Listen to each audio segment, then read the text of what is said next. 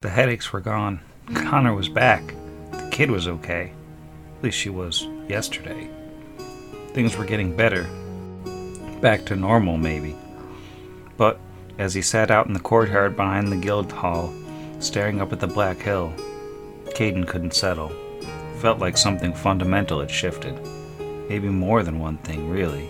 But it was like the air was different. The earth was different. Maybe there was no going back. He pushed himself up, grunting through a stabbing pain in his right knee, the knee that seemed to be aging twice as fast as the rest of him. He walked back inside. Hardly anyone even came to the guild hall anymore. Every one of the portable smithies, those carts that would roll up the hill every morning, was sitting in the paddock. The forges were all cold. But someone needed to catalog the orders they couldn't fill, had to clean the bellows, keep the irons oiled so they wouldn't crack when they touched fire again. There was always work to do, always something to keep his mind off the changes. Caden sighed and kept right on walking, through the hall and out the front door. The work would be there tomorrow. He could take an afternoon off, see how his wife was doing, worry about his kids, cook up a nice dinner maybe, stare up at that hill, black against the night sky, and hope that sword was making a difference. This is Pod Against the Machine.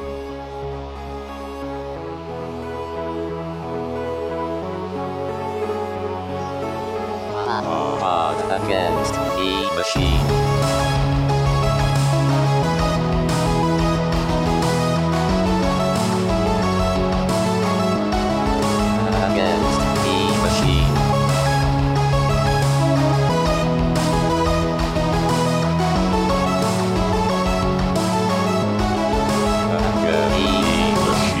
Welcome to Pod Against the Machine, the actual play Pathfinder podcast where the party learns to heal themselves at level 3 and immediately becomes literally unstoppable. I'm your host, Sam, and here is everybody. The waving doesn't... We're all waving. We're waving. Howdy. Jeff didn't wave. Nope. Nonconformists unite. They can't. Only some of them can.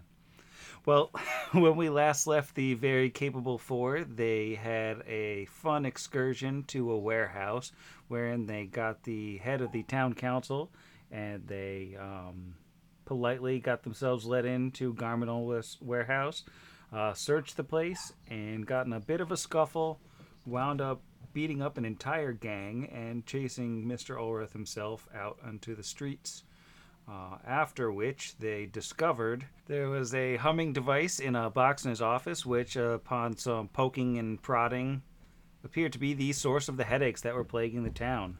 It also appeared to be a technological artifact capable of transmitting power from a power source within 1,000 feet and a power target that could be up to 150 miles away. And that's where we find ourselves now, standing still in that warehouse, circled around this odd piece of technology. Before we get into the actual play tonight, I'd just like to ask a little bit, now that we're starting to see some of the pieces come together, come out of the mystery that is what's going on in Torch, do we have any theories on what's going on? I got one. It's a spaceship. Yeah, that was going to be mine. There's a spaceship buried under the town. Has anybody here read the Tommyknockers? That's my theory. This is all because Joanne is pissed.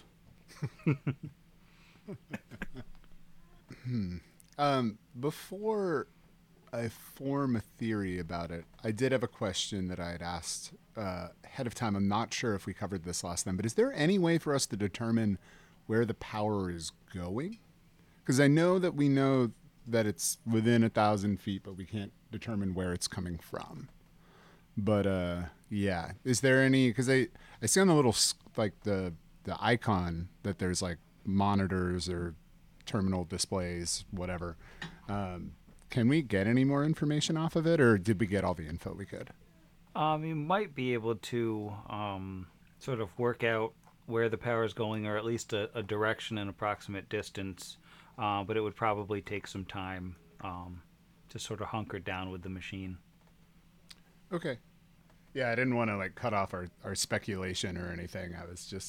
I feel like that's a piece of the puzzle of like, who is the power going to, that I want to figure out if this has anything to do with like, how about this? How many different parties do we think are at play here?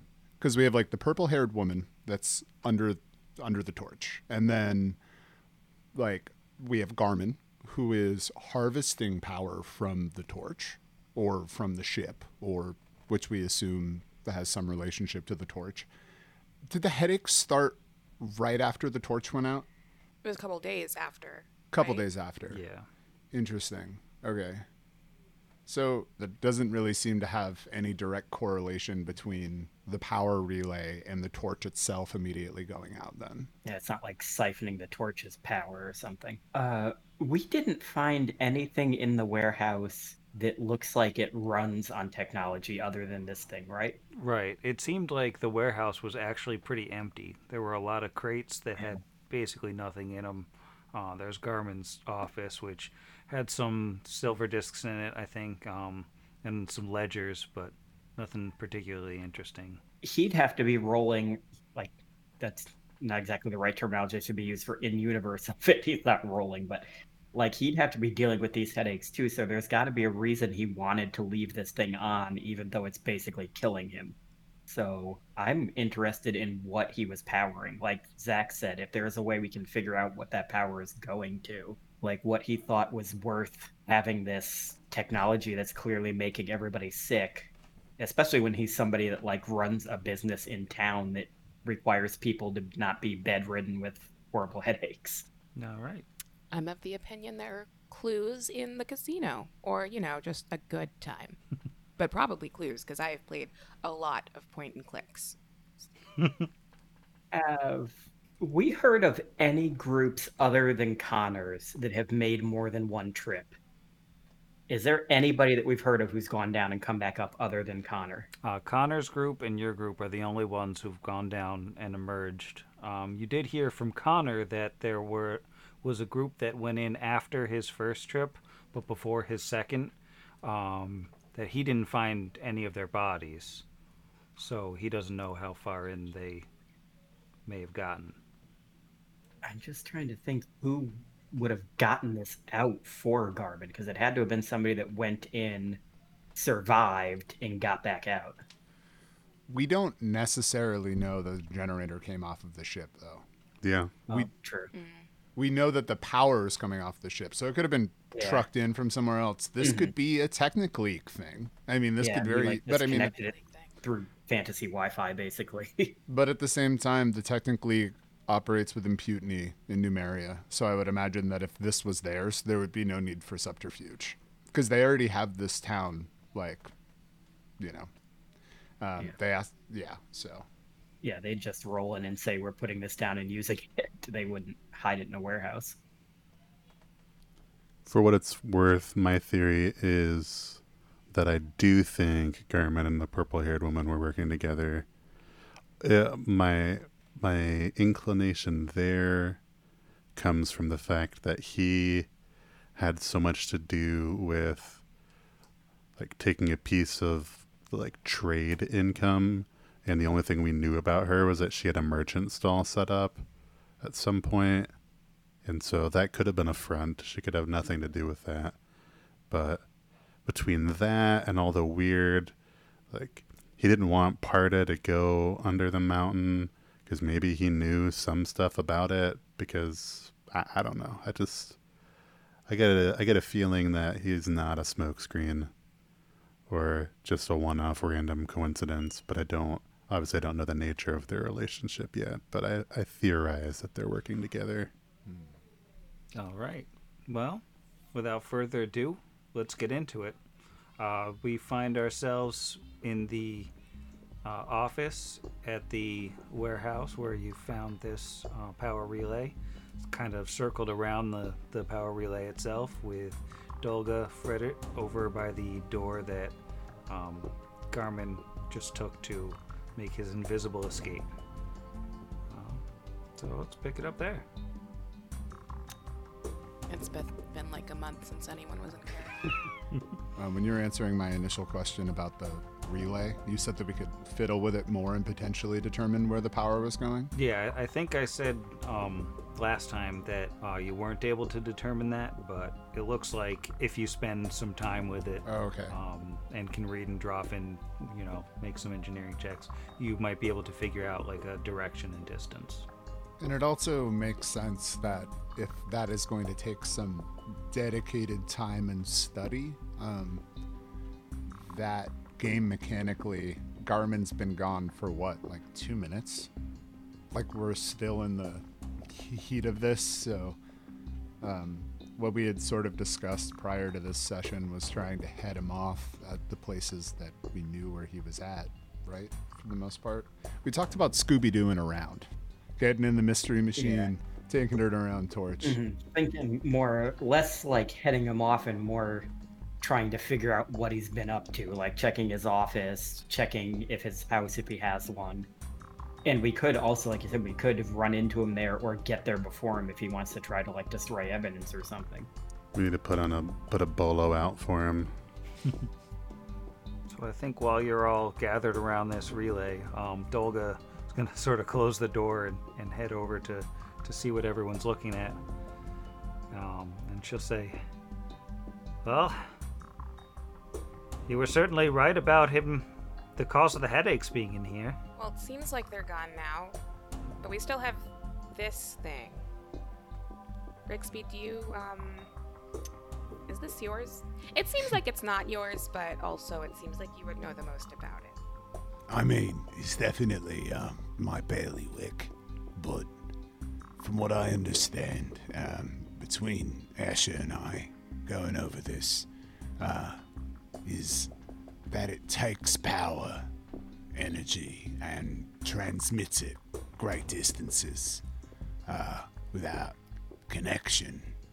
It's quite advanced, frankly, but I do know that it is the source of our headaches, and if we have some time, we could probably get more information out of it.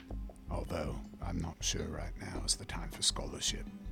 It might be better to just destroy it and make sure that Garmin couldn't get his hands on it again.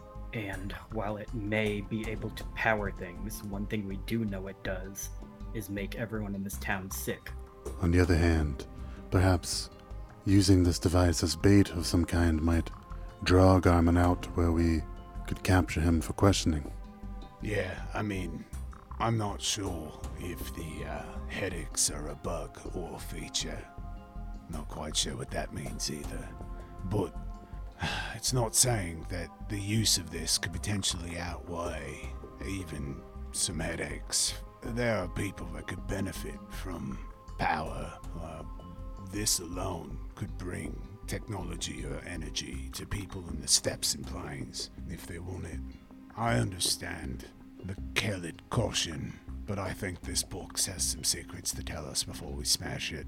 And given that we have yet to have time to study it, we don't know for certain whether the only reason headaches were being caused was because of the fact that perhaps Garmin didn't know how to operate it either. We may well be able to learn a way to gain the benefits without the consequences. Perhaps we should find a safe place to put it for the time being.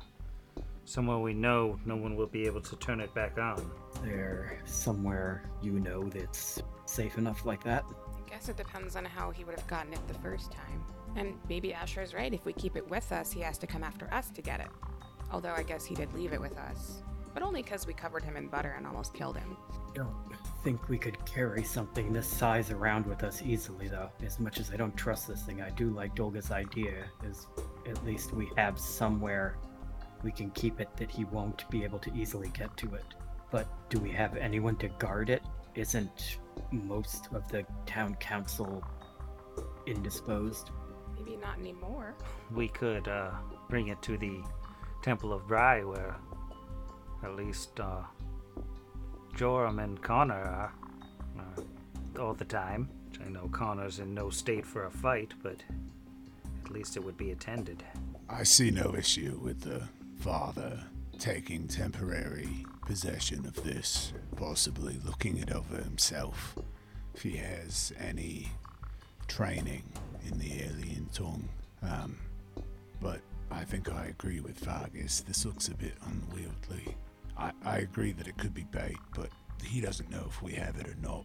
So if we just spirit it away, we might still get him to come after us. What do we want to do now? We should find Garmen, but he's, invisible. Dolga, do you know where his home is? Let me just roll a knowledge local. I do know where his home is. He lives over on the west side of town, not far from the Silverdisc Hall. That can take you there.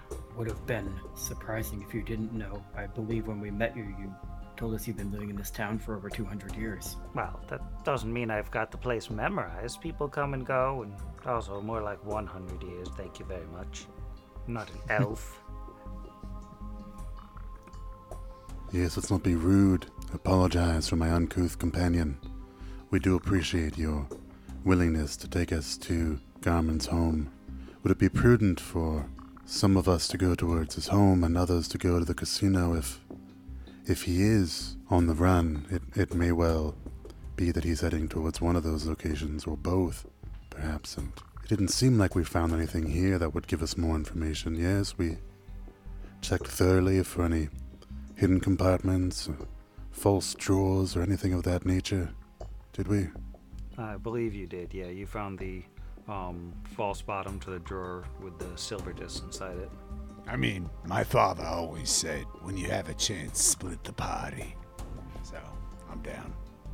I've heard that too. I got inside of a cookie one time. So, you should go in which group? Two of us should go with Dolga to his house, and the other two should check out the casino. Who's doing which? I mean this in the most well-intentioned way, Vargas, but perhaps you should not yet return to the casino. They may not have had time adequately to replenish their inventory after how much you drank in our last visit. Might be sound advice. I have recently lost a large amount of blood. Sound strategy. Kira, you should be on Team Casino. We need to intimidate the thugs there.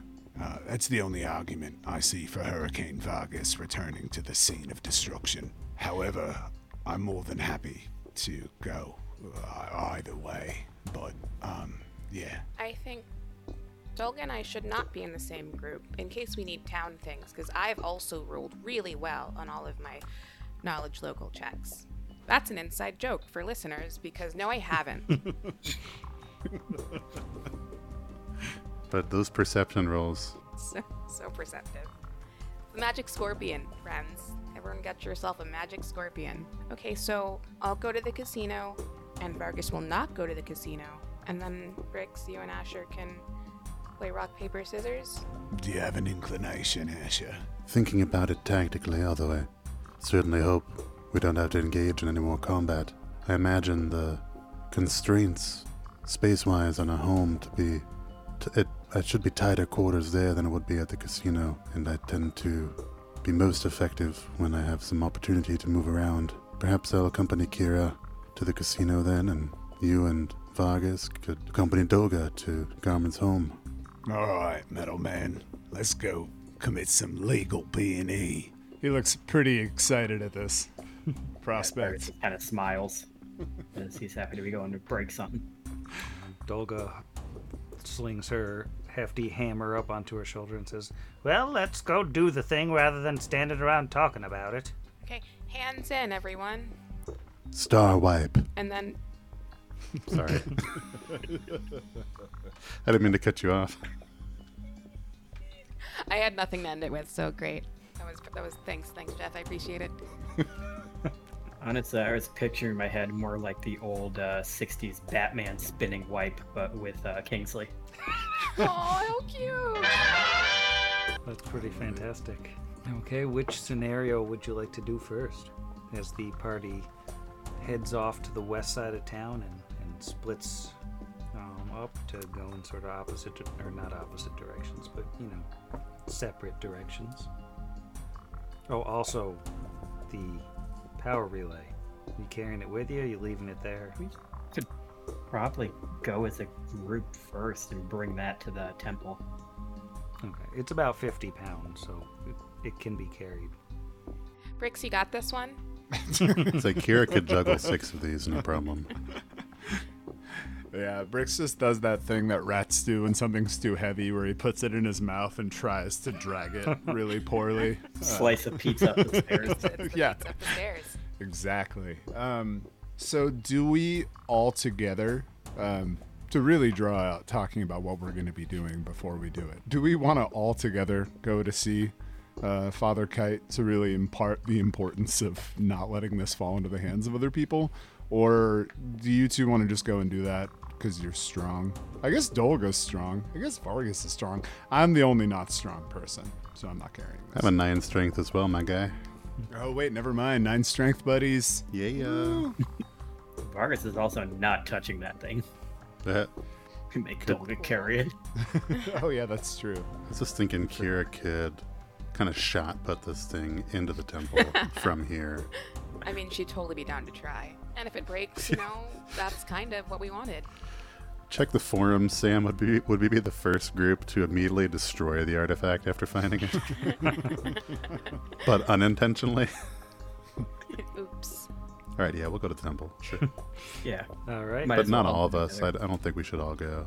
All right. So. Well, because the temple's in a different direction than the other two, right? Well, because you said he lives fairly close to the casino. Yeah, the casino and Garmin's house are both kind of past the temple. The temple is right near the middle of town, and you're on the east side right now, or the northeast. Oh, so we'll pass the temple on the way there? Yeah. Okay, yeah, so let's just drop it off on the way. All right.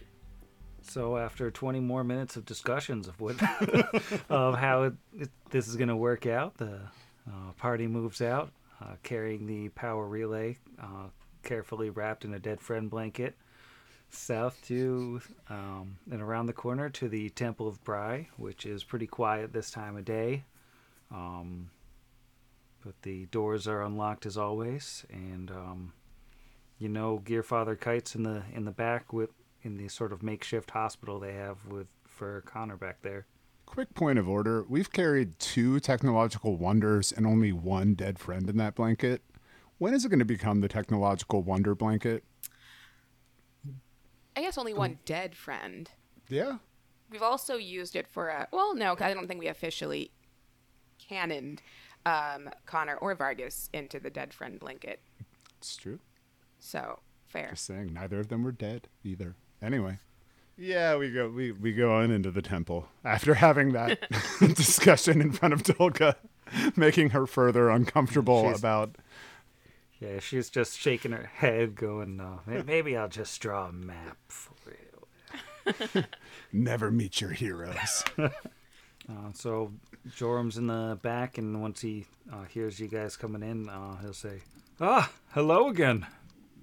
What brings you back here?" We found a box that hurts people and theoretically does good things, but I'm less convinced on that front. We're going to hide it here. Don't tell anyone about it. Interesting. And do you actually let him see the artifact, or? Kira will start to take it out. So it's pretty. It's it's 50 pounds. It's not not inconspicuous.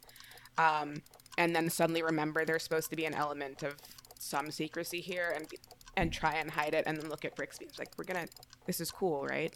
Yeah.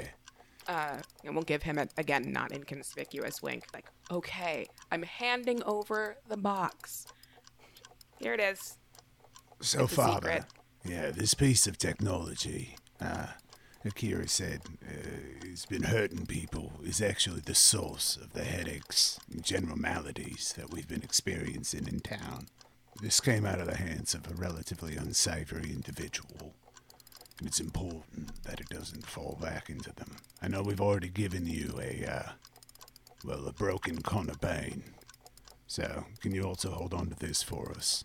And you see, once he gets his eyes on the power relay, he has a Brixby-esque sort of look of excitement on seeing it, and he sort of reaches out, and he'll take the thing, which proves to be rather difficult for this elderly holy man, but he'll hold it up and he'll say,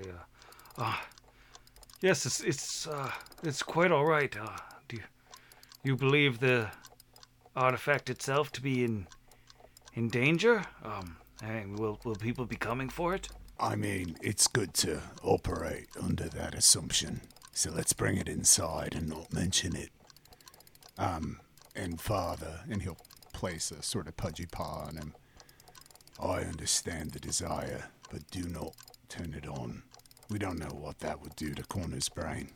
It's already a little scrambled, yeah? Maybe we'll fix it, but yeah, probably shouldn't. Probably shouldn't. Good talk. Yeah, he looks at the thing, goes like, You can see the gears turning in the Gearfather's head. But he goes, "Oh, well, I'll leave it powered off, but I'm going to poke and prod at it. I'll keep it back in the fantasy rectory, whatever they call them in this world. But I wouldn't want too many people to see something like this. That we've had a lot of curious parties coming around, but yes, I'll keep it safe. 13 knowledge religion roll, I believe it is still called a rectory. Nice. Now, when you say a lot of curious parties coming around, has that been since Connor Bane has been found or prior to that? No, since Connor was found, of course, word has traveled around town. You arrived in quite an opportune time for that. There was a crowd here, so just about everyone knows where the man is. We've had people trying to see him and such. I haven't allowed anyone in, save for Val and some close friends. But has anybody been particularly insistent by chance or suspicious? Well, that out-of-towner, what's his name, you know the one. He's always talking to everyone. He smells a bit odd. He was here bright and early this morning, but he didn't give me any trouble. He left when I asked him to. You mean Sandville? Ah, yes, that's the one. Yes, he does have a bit of a distinctive odor. But beyond that, nothing of note beyond mere curiosity as far as you can tell. No, nothing. That seemed fine to my sense motive check. Yes, I expect that to be high given wisdom as your key stat. Kira doesn't know what you're talking about. Was he here to do prey stuff? Because he doesn't seem like the kind of guy. I don't believe Mr. Tread is a religious man. He said he was here to see Master Bane. He seemed to think that he could help him, but he's not a healer of any sort that I know of, and everything with that man seems to come with a price, so I politely turned him away. Do you know where he went? I haven't the faintest. Curious. That's not a man that I would imagine could do much for somebody's mind, given the state of his own. But interesting. Well, Father, we won't take more of your time. But if anybody's particularly pressing, feel free to tell them what Corner has is contagious. Might make your job easier. Oh, that's a clever idea. I'll keep it in mind. And he'll sort of stagger his way to the back, carrying the power relay off towards his office. He's not going to, boombox it over his shoulder? Because it has a very, boombox vibe. It does, but I don't think he's hip enough with the youth to do the boombox thing. Kira. He's going to take it over and to those kids on the beach. He's going to take it over to the Temple of the Wanderer and hold it under the window and play Peter Gabriel.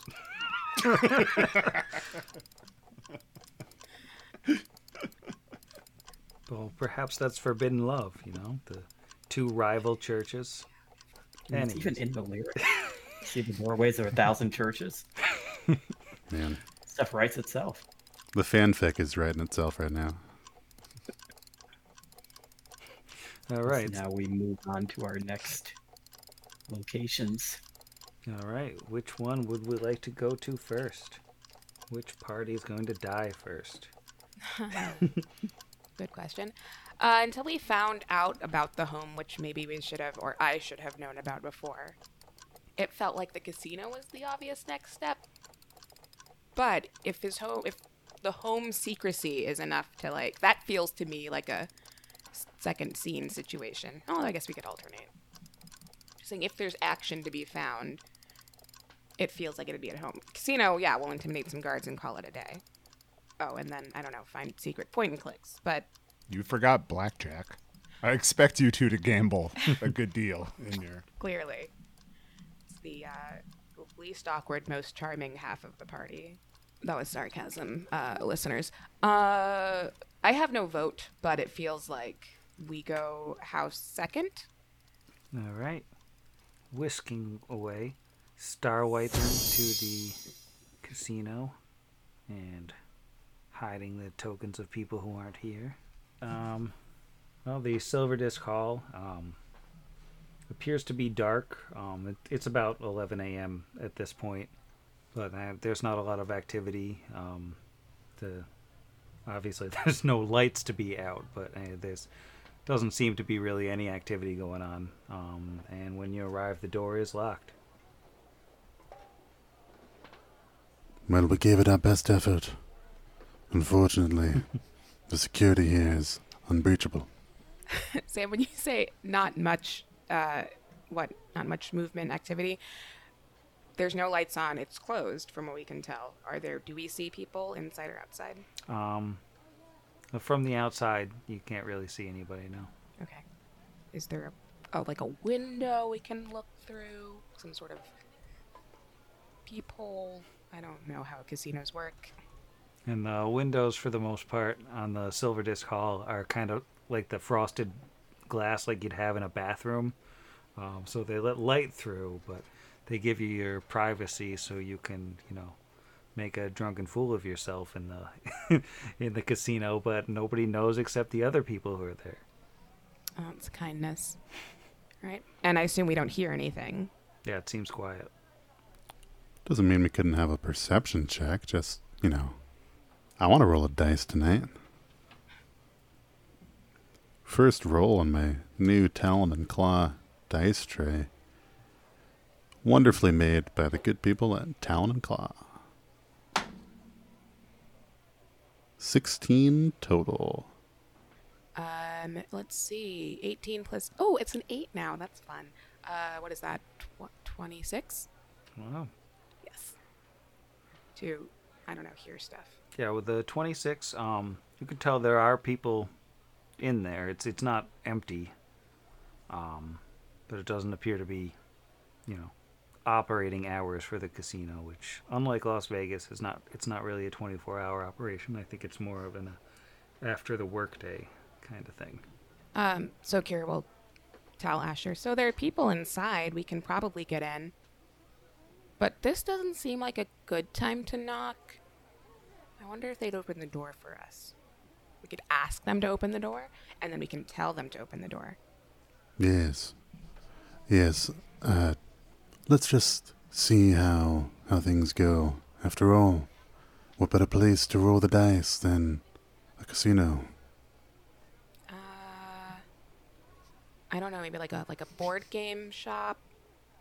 Or... I hadn't thought of that. Perhaps a local dice artisan. That game is Sorry. Are there dice in that one? Asher will knock. You knock, and after a moment, there's a response. We're closed. Perfect. I was hoping not to disrupt any customers while we came here. We're here on behalf of the town council, just doing an investigation of sorts. Kindly let us in the doors. We won't take up too much of your time and won't get in the way of any of your business preparations. You want to make me a diplomacy check on that one? I do indeed. Uh-oh. That was a 2 on the dice. plus 9 is great, but that only brings it up to 11. Can I help? It's a little bit late now to do the aid. And that dice is out. So the voice on the inside says, I'm afraid Mr. Ulrich isn't here right now. You'll have to come back later. I don't have the authority to allow you in. Well, can you talk to us? Ideally not through a door, because that seems rude. Yes, one moment, please. If you step back from the door, she'll undo the lock and step out and close the door behind her. And it is the gaunt elven woman from the other night who was running the fantasy blackjack table. And she says, what is it that brings you here? Like Asher said, we are doing an investigation, and ideally we can get inside, but we can start with some just basic questions, like how long have you been working here, and do you like it? Do you think the culture fits your sort of expected work style? Also, how many hours do you get off, etc.? I'm also looking for a job. Well, this is probably the best paying operation in town, but I don't know that we have any openings right now, and this is an unconventional way to apply. The hours are fine as long as you're a night person. Did I cover everything? Yeah, not work-life balance. Cultural fit. Values, as we say now. Well, it's a casino. So, you should know what to expect when you're coming in. Can you expand on that some? Just like, what is that? What do you mean, what to expect? Like, I just questioned that some. Jeff, feel free to jump in anytime. Well, there's just the other night, a man I believe you know was making quite a ruckus, shouting all sorts of nonsense. And then, of course, there are all sorts of potentially unsavory characters. I don't complain. Potentially unsavory characters like who? Just obsessive gamblers and whatnot. Anyone new or not obsessive gambly?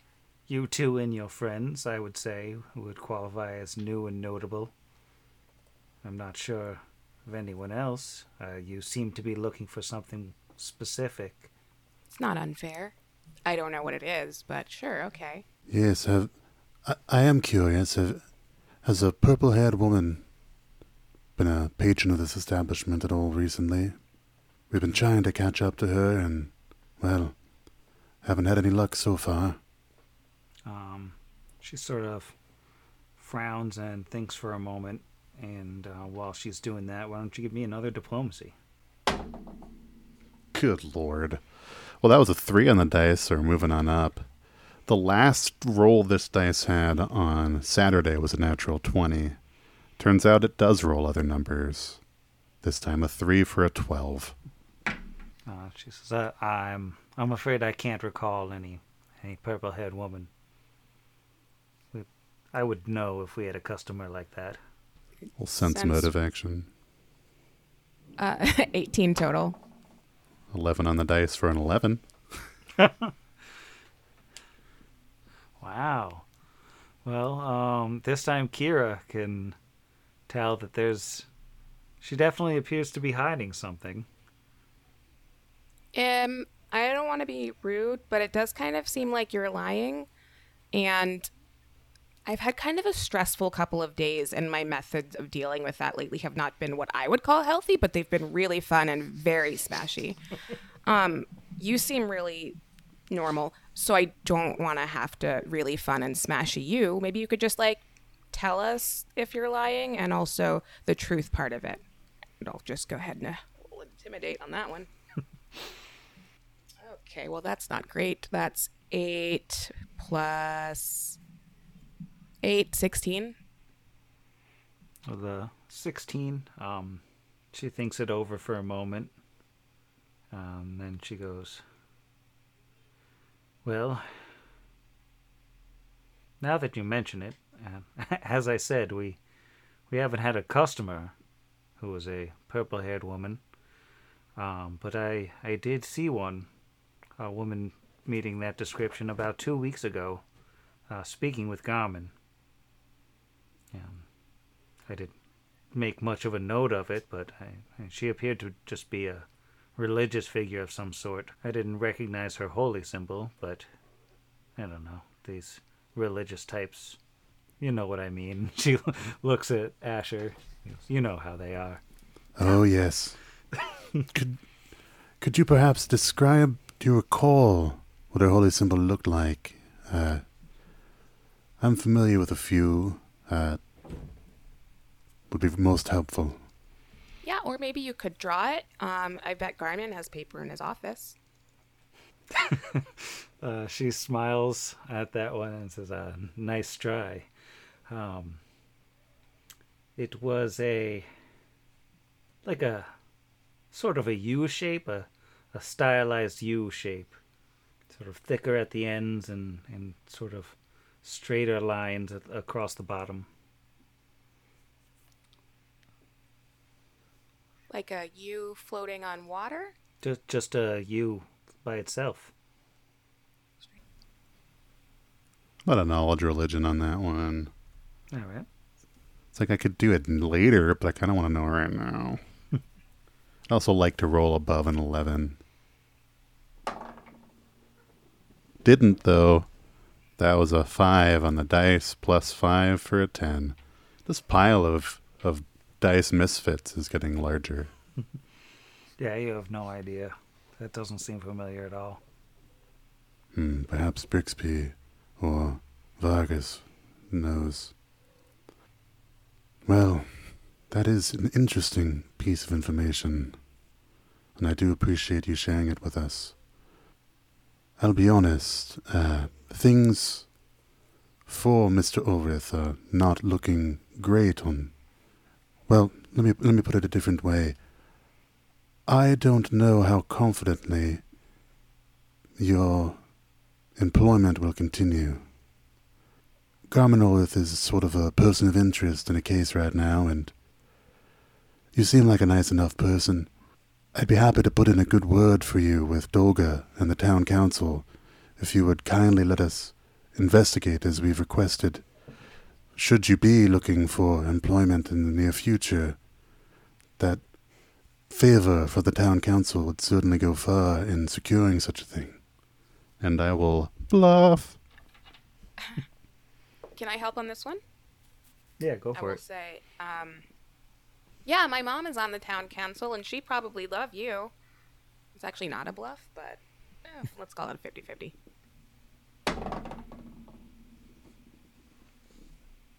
You are... Oh. Well, I quit. 5 on the dice for a 12. You can have plus 2. Do you want plus 2? Oh, I'd love the plus 2. Thanks. That brings up to a 14. Yay! Which I wish I'd rolled on the dice. Or more, even.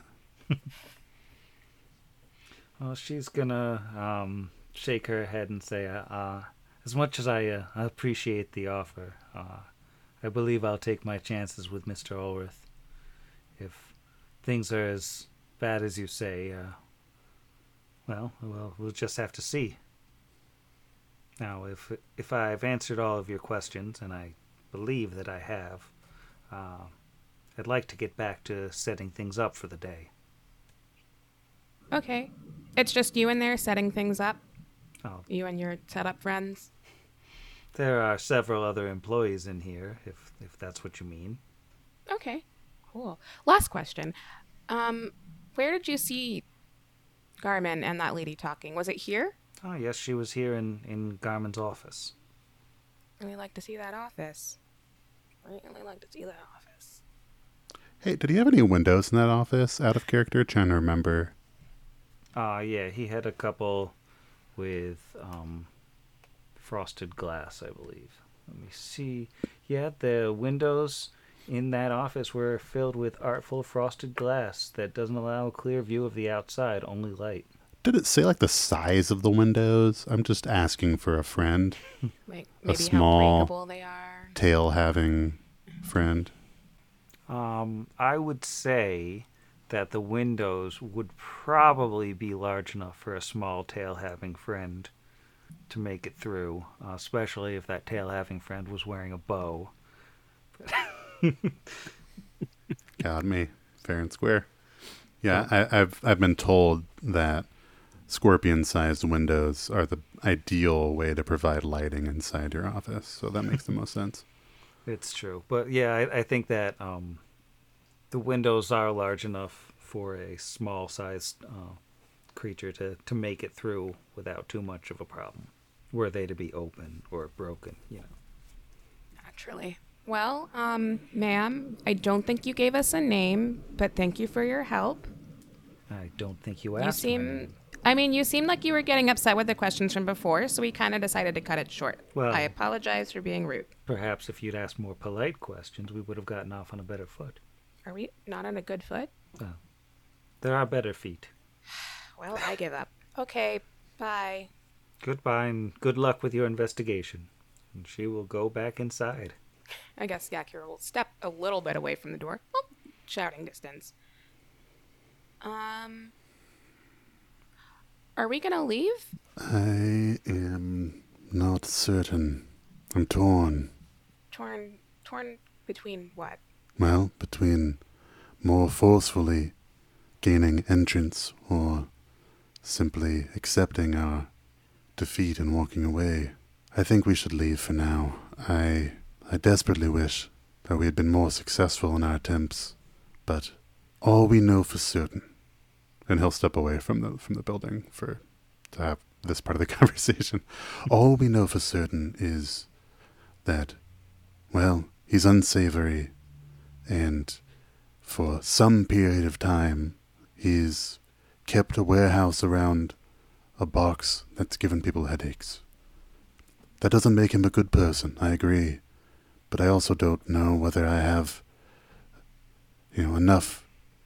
I suspect him of enough to break down his building, fight all of his employees, and gain access to an office that may or may not contain any useful information about a person who, while I do believe merits investigation, may not be guilty of enough of a crime to merit all of that work, and all of that damage to his property.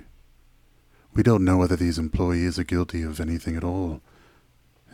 Certainly not about to shoot them. Maybe we don't have to shoot them. Well, perhaps Vargas and Brixby are having better luck at the house with Dolga. Smash cut. Damn it. I was going to say that. I too was going to say that. All right, we've smashed, we've cut. We are over in the... what passes for a wealthy neighborhood in Torch, because there aren't all that many people in this town to begin with, and there are only a few who have any appreciable wealth accumulation. And Dolga leads you over to a fairly well-appointed one-bedroom house at the end of a lane. Looks like a quiet, well-kept-up house. From here, you can tell the door is shut, and that's about it. And Dolga will say, that's his place right there. So as the only semblance of law here, how do you want us to proceed, Dolga? Well, if I were you, and you were more, limber and young, perhaps I'd sneak around the exterior, see if I can get a sense of where he is, if he's in there. And if all else fails, we can go in the front door, whether he wants us to or not. And she will clap the hammer on her hand, dealing 7 damage to herself, and her arm breaks. Yeah, that's the type of pragmatic approach that I was hoping that a strong leader like you would embody. So yeah, I think no better time than now to see if he's in there. Do you want to go around opposite sides? He says to Vargas. Probably a good idea. Pincer maneuver. I'll head around to the back of the house. I don't know if there's a back door, but there's, I'm sure, at least windows. So yeah, Vargas will He'll move around the side towards the back of the house. Does he see any second doors? Why don't you roll me perception checks? And if you'd like to, you can roll stealth checks as well. This will be my first roll with the new die I got from Ice Elk. Finally not taking a negative on this roll. An 11 on the die gives me a 19 perception, and my stealth with a 13 on the die will be a 24. All right. My perception was a 12 on the die for a 14, and my stealth was a 15 on the die for a 16. Okay. Well, as you two are going around the house, you don't feel like anyone inside the house at least has noticed you. A neighbor maybe peeks out at Vargas as he stumbles through a bush a little bit, makes a little bit of noise, but you don't notice any real activity inside the house. There are several ground floor windows, and there is a door around the back, all of which is closed. There's not really any signs of activity in the house itself from the outside, and you can see in the windows to some extent. You don't see anybody in there, just, you know, fairly nice furniture, bookcases, that sort of thing. While we're around the back, can we just real stealthily, real cash, like, see if the door is locked?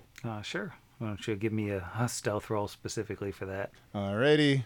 This will be a good time for me to fail. It's not a 1, but it's a 2. So that's a 13. As you turn the knob on the door... the knob doesn't seem to be locked, so maybe you get a little bit too confident and give the door a push. And there's a resounding kind of as it hits in the door jamb, and it is locked. Looks like some kind of deadbolt. All right. Do we hear anything in the house after Brixby's masterful attempt? So far, no signs of activity. I think pinch-and maneuver you discussed might be a smart one.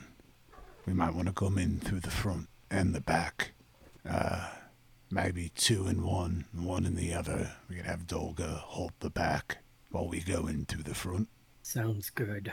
Did Dolga come with us around the back? No, she stayed behind because she is not at all stealthy. I was going to ask her if, though I guess we can come back up to do it, but he was going to ask her if she thinks she can break a door down. She just holds up her hammer and looks more at that than at you, and she says, yeah. I have yet to meet the door I couldn't break down. All right. Then you go around the back. We'll give a signal. You'll hear us starting to hit the front door, and when we do, you hit the back at the same time. And he'll wait till he sees her go through, and he'll look down at Brixby and say, "Are you ready?" Looks up. Ready when you are. And Dolga clangs off with a -2 for stealth, so.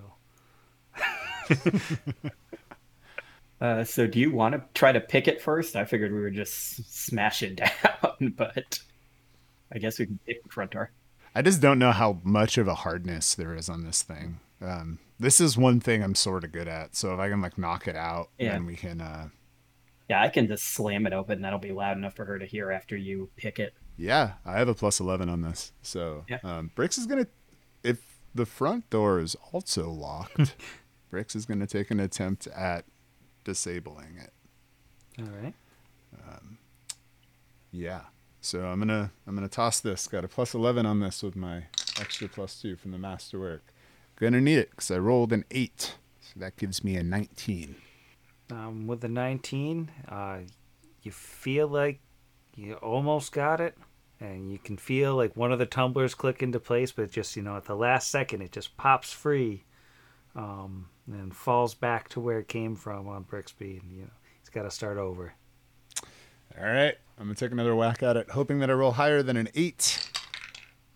15 this time, which is good. That's a 26. Yeah, with a 26 on the second try, Brixby is able to pop the lock. Without much issue, and the door is ready to be opened. All right, I'll follow you. Brix is going to draw the magic missile wand and position himself after Vargas. Vargas is, just in case, going to cast light on his arm, and Then he is going to just slam into the door and open it hard, like just burst in. You go in, there's sort of the resounding bang of the door against the door jamb. And about a second later, you hear Dolga pound the deadbolt in with her adamantine warhammer somewhere in the back of the room. And you find yourselves in a sort of entrance foyer. There's a potted plant that looks like it hasn't been watered in several days. The house is neat, sort of sparsely decorated. There's a couple ever-burning torches up on the wall like sconces in here that keep it light, presumably at night. Obviously it's day right now, and there are, off to one side there's looks like a parlor, sort of a lounge room of sorts, and on the other some sort of kitchen looks like from here. And you can see Dolga straight ahead. Basically the hallway bisects the house, runs right down the middle, so she's directly across from you. And that's what you see, and no sign of any activity besides the three of you. So he will kind of raise his arm in the air just so, I'm assuming it's a little bit dark just because we're inside a house with no lights lit even in the day. And he'll turn to Brixby and say, we don't know what else he may have gotten from under the mountain. Should possibly check for traps as we're going through his home. I'll keep my eyes peeled for anything high-tech or mechanical for sure. It's fan service right there. What way do we want to go first? You think the foyer or the kitchen? I was honestly thinking, because I didn't know how long they were going to be at the casino, that depending on the rooms that we deign viable to search, that we might want to take some 20s on some things. So the rooms that are available currently, that there's a parlor, kitchen, and then is there an upstairs, or is the bedroom in the back? Looks like there's an upstairs. The stairs are towards the back off where Dolga is. Okay, so do we want to take 20 here in the hall and then check the other two downstairs rooms? Yeah, I figured we could all just go to separate rooms and take our 20s. Just we're not stepping through a doorway and he's got a freaking claymore or something. We don't know what he's. Yeah, Brix will definitely be at least he doesn't have to be the only one who checks upstairs, but given that no immediate traps came off when we went in through the door, I would think that if he's going to trap anything, it might be in his bedroom, possibly. So I'm happy to check anything that anybody finds that might be suspicious before we open it up. Brix will turn to Dolga and say, Dolga, do you want to search the parlor, perhaps? And Vargas and I can see if there's more than two rooms upstairs. Otherwise, one of us will come down and help you. That sounds good to me. Be on your guard. Who knows who could sneak up on us in here? She nods and she'll head forward into the parlor. Now, to be clear, when you say take 20, do you mean that you're tossing the place, basically? Yep, that's what I want to do. I know it doesn't make for great radio, so I don't know if that's what everyone else wants to do, but man, we didn't really set a time on this. We said that today we're going to be the junior detectives, so I was assuming that since we were able to get in here, we might as well. If it looks like there's anything interesting. Everything. Check under the bed, check every drawer, check every pocket. Yeah, I want to take a 20 because, if he's hiding a safe, hiding crawl space, anything else that we've kind of been discussing. But yeah, taking 20 with hope that if he's concealing something, we will find it without too much regard for how much time it takes. Okay, and what do you get when taking 20, both of you? Is it a high-tech or mechanical trap? I'm kidding. I get a 28. For perception, to be clear. I get a 2. Did you say a 2 or a 22? Oh, a 22. Okay. I have a negative 18 in perception. Ah, makes sense. It's all those shots he was doing the other night. Stills. So I guess we're using Brixby's then, because almost a 30 is a little bit better. Yeah, I will say that it does take some time, but Garmin doesn't seem to have a whole lot of stuff in his house. And the whole place doesn't really have a very lived-in vibe. It seems like he doesn't spend a lot of his time here. But Dolga is absolutely down for tossing the place as well, so she's knocking over shelves to look behind them and cutting open cushions with a dagger, you know. She's having a ball. She's just having a great time. You know, you don't really find anything of interest downstairs, you know, some silverware, some plates that probably get bent up from Dolga's smashing. Upstairs there's a couple bedrooms. One of them looks like completely unused and there's basically nothing in there. And then there's what appears to be, you know, the master bedroom, Garmen's, and again it doesn't look very lived in. The bed's made, everything is neat before you get there. But you do find a false back in the closet with that 28, you know, taking 20. And you can sort of pop the panel off, pull it out, and there is a safe inside. Yes! All right. Answers. Hopefully. Brix is going to check to see if this safe has any old trappy-doos on it, which will be a separate perception roll, I know. Not great, Sam. A 7 plus an 8 gives me a 15. That appears to be safe. Alrighty. Well, wiggling his little stumpy paws, he will take out the masterwork lockpick tools from his belt pouch and get at it. So, not bad. 10 on the die gives me a 21. With a 21, you know, he's got to have his ear right up to the side of the thing to hear the, what's it called, the wheels moving into place. And Brixby's just sort of working it, and then he feels something pop, you know, and he'll go back the other way very painfully, slowly, and eventually finds the, you know, the next number, and then one more click, and it feels like the latch is given. It feels like he's got the the safe open. Well, time to open this definitely not fireball trapped safe right here. So Brix is just gonna, with a big smile on his face, proud of his hard work, open up the safe. And as the door clicks open, a blade springs out. And I'm sad to say I rolled a natural 20. On the attack roll. Oh, wow. So I'm just going to roll to confirm for the spike trap. Oh, no. My flat-footed AC is 11, Sam. Okay, well, I just confirmed with a natural 20. So let's just see how much damage Brixby takes. 18d10. You hate to see it. 20 damage as a spike on a spring pops out.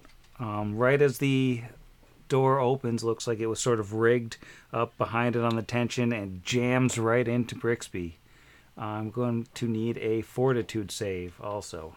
Oh, boy. Is this against disease or poison? It is against disease. Oh, sick. All right. I have a +2 on this. So +5 on this roll.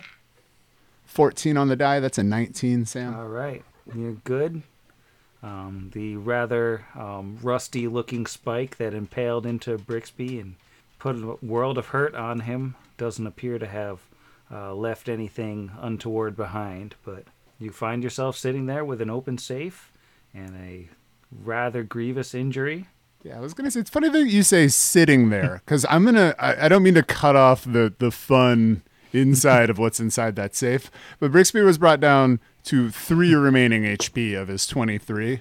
So I'm pretty sure he is slumped, vomiting, and maybe ekes out a, sometimes you break the safe and sometimes the safe breaks you, before passing out. Just flavor pass out. But I'm just going to say that he is KO'd by how badly that hurt him. That is awful. Vargas watching him open this and get hit in the, I'm assuming, like, face with a spike. It's going to go, are you okay?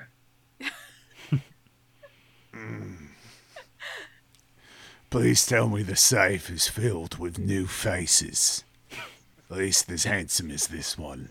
He says with like a hole probably directly in the center of it. That's a lot of hit points. Yeah, bud. Thank goodness we leveled up, or that would have been yeah, I was gonna say that would have killed level 2 Brixby. Yeah. That was 4 off max damage for the crit, so the fact that it didn't take me down was pretty amazing. But yeah, no, I think passed out in a pool of his own blood, he'll leave Vargas with the spoils of his labors. What do we see in the safe? Inside the safe is a nice little wooden coffer and an envelope with a broken seal. Can I tell what this... I'm going to take the envelope out. Can I tell what the seal looked like it was? Did it have like a... was it just like a glob of wax, or was it somebody's like actual insignia? It's a glob of wax, but it's got a weird kind of U shape imprinted on it. That's sort of thicker at the tips and down at the bottom. It's sort of more like slanted lines. It's a difficult shape to describe is what it is. Should I roll on that shape? Yeah, go for it. Can I also, as my spirit is floating up to rat heaven... The ghost of Brixby can also roll knowledge religion on that. He's got that thing like from anime where like the ghost is coming out of the mouth and it stops halfway to look into the safe. All right, that's not so bad. 13 on the die gives you a 21, Brixbo. You actually beat me. That was a 16 on the die for a 20. I think I'm plus. Yeah, neither of you has ever seen this symbol before. You know, whatever it is, it's obscure. I'm going to open the envelope. Is there anything still in it? There is a single piece of paper in the envelope, which has shockingly neat handwriting on it. Has the note appeared on your Roll20 screens? Yes, it has. So he will unfold it and he'll say to Brixby, there's a note written in common, very oddly perfect writing. My requests are simple. The power relay must remain operational and concealed until I return to retrieve it. Furthermore, I expect that you be aware of any unusual activities in town. Specifically, if you learn of anyone attempting to pursue me under the Black Hill, do what you can to deter them without compromising the relay. There will be an additional fee for this. If you are unable to dissuade them, assemble what intelligence you can and deliver it to my people under the hill, or simply subdue the interlopers if that is more convenient for you. Again, we are willing to offer additional payment for this potentially hazardous service, and it's signed with the letter M. Power relay. That's probably that thing we found in the warehouse, right? Yeah, yep. Can you hold that over my face so I can look at it? He'll hold it out for Brixby to look at with his one remaining eye. So, interesting. The we here makes me uncomfortable. So, under the assumption that she was traveling with a party of hired people, given, I feel like we might indicate.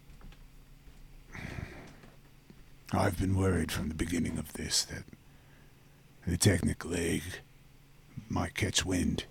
More worried than ever now. Makes sense. We were told when we came here that they leave Torch alone in exchange for them using the Torch. With it out, they would move on the city. But if the League is involved, this is very dangerous. Yeah. I just feel like looking at the language in this note, Not only is it incredibly formal, which my passing experiences with the Technic League have been blessedly minimal, but they carry themselves with this imperiousness. And you see Brix, despite the fact that most of his face is missing, which makes the whole facial expressions a lot harder to read, you see genuine distaste, if not outright hate. And you see it reflected right back at you from Vargas. He is very much not a fan of the League, and he was really hoping they would not get involved with what was going on here. Yeah, I have a feeling.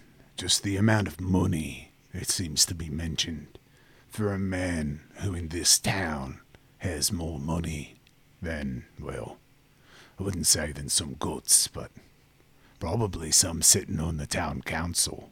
It's hard to think who would be in a position to incentivize him to come into their service. They also appeared to have thought going under the mountain would be much easier than it ended up being. If you look here, this M assumed that Garmen would be able to simply pop down and talk to her men at any time.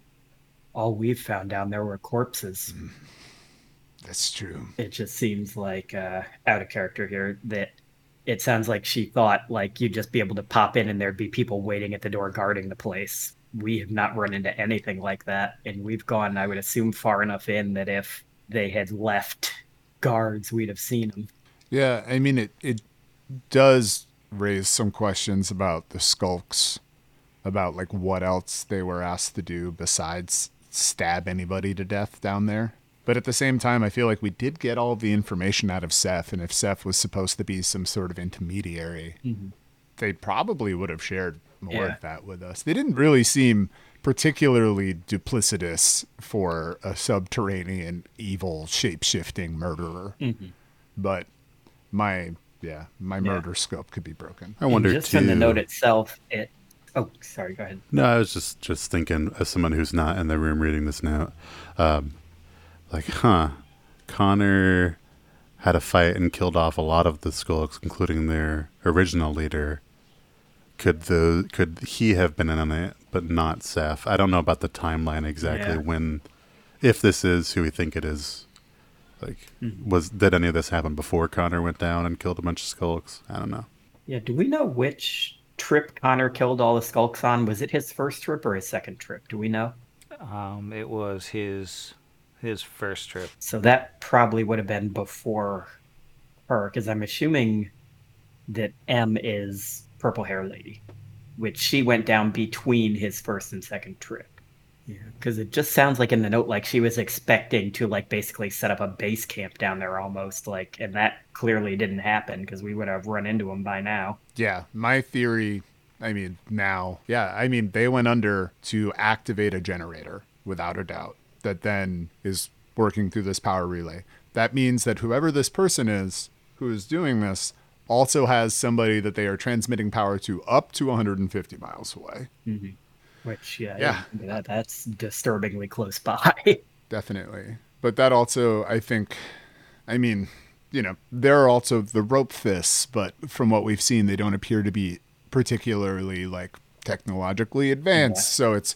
I really think that all of these things, the resources, again, to repeat myself, kind of imperious sort of declaration that is this letter. And then the fact that there could be somebody in another place with enough resources to also harness this power makes me strongly believe that we are meddling with Technic League affairs. I'm saying this as Zach, not as Brixby. And the letter, like... The in-universe letter, Sam, is it typed? The handwriting. Like I don't know that your characters would have a frame of reference for that, but the characters on it, they're perfectly uniform, like a typed font. Yeah, like I don't think Vargas would have ever seen like type printed paper, like not even printing press type stuff. Maybe, well, he probably would have seen like printing press in Osirian, but not something like this. This looks like if your sheet is what it's supposed to look like, that's like word processor level stuff. Doesn't mean it couldn't have been magically scribed, though, potentially. Yeah. I mean, we're thinking true. Gutenberg pressed stuff in the real world, but I know there are spells that you can have basically dictate and it will write it for you. But I feel like something like that you would do like, would be like script. Like you would do like what people would think of as like, you know, like a really nice fancy script handwriting. Again, if this is the Technic League though, those two things are, it's one and the same. Absolutely. It's technomancy all the way through. So, so I think Brix, spurred by his, eternal avarice will then, and, what's in the coffer? Vargas will reach in and take the coffer out, and is it locked or is it just flip open? It's just flip open, like a kind of like a wooden humidor sort of thing. Mm-hmm. And inside is 2,400 gold pieces in various denominations, but all neatly stacked. It's gold, quite a lot of it. So Dolga, this is nothing against Torch, but I'm quite sure that hospital bills here are very expensive, so I'm just going to go ahead and say that this should primarily be put into a GoFundMe of sorts for my health, because I am very wounded. We're keeping this. Brixby Rat Tail charity for wayward Yosoki. For rogues who can't do their job good. Yeah, that's definitely my charity.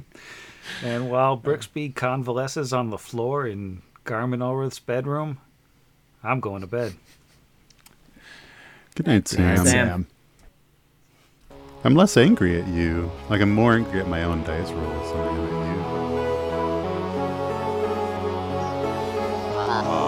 Pod Against the Machine.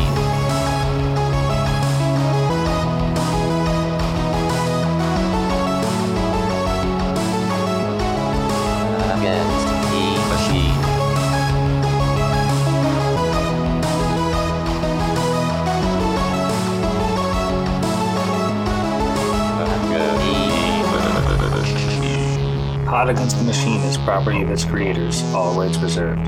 Pathfinder and the Iron Gods Adventure Path are properties of Paizo Publishing. Please visit them at paizo.com for more information. Theme Against the Machine, written and performed by our own Zach.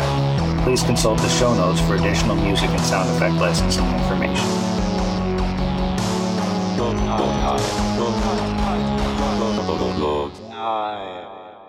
But I am a mess, so... I swear to God, I have stress dreams about this now. It's just one day I get up, not a Slack. What are these called? Discord. And Sam's like, Izzy, we've talked about it and you're off the show. Learn how to fucking count. He says fucking because we're not recording. We are recording. Oh, no. We couldn't make it a single minute. Izzy. Minute zero. Not even 1 minute. 32. This is going to be one for the record books. See, all of my it's out of my system now.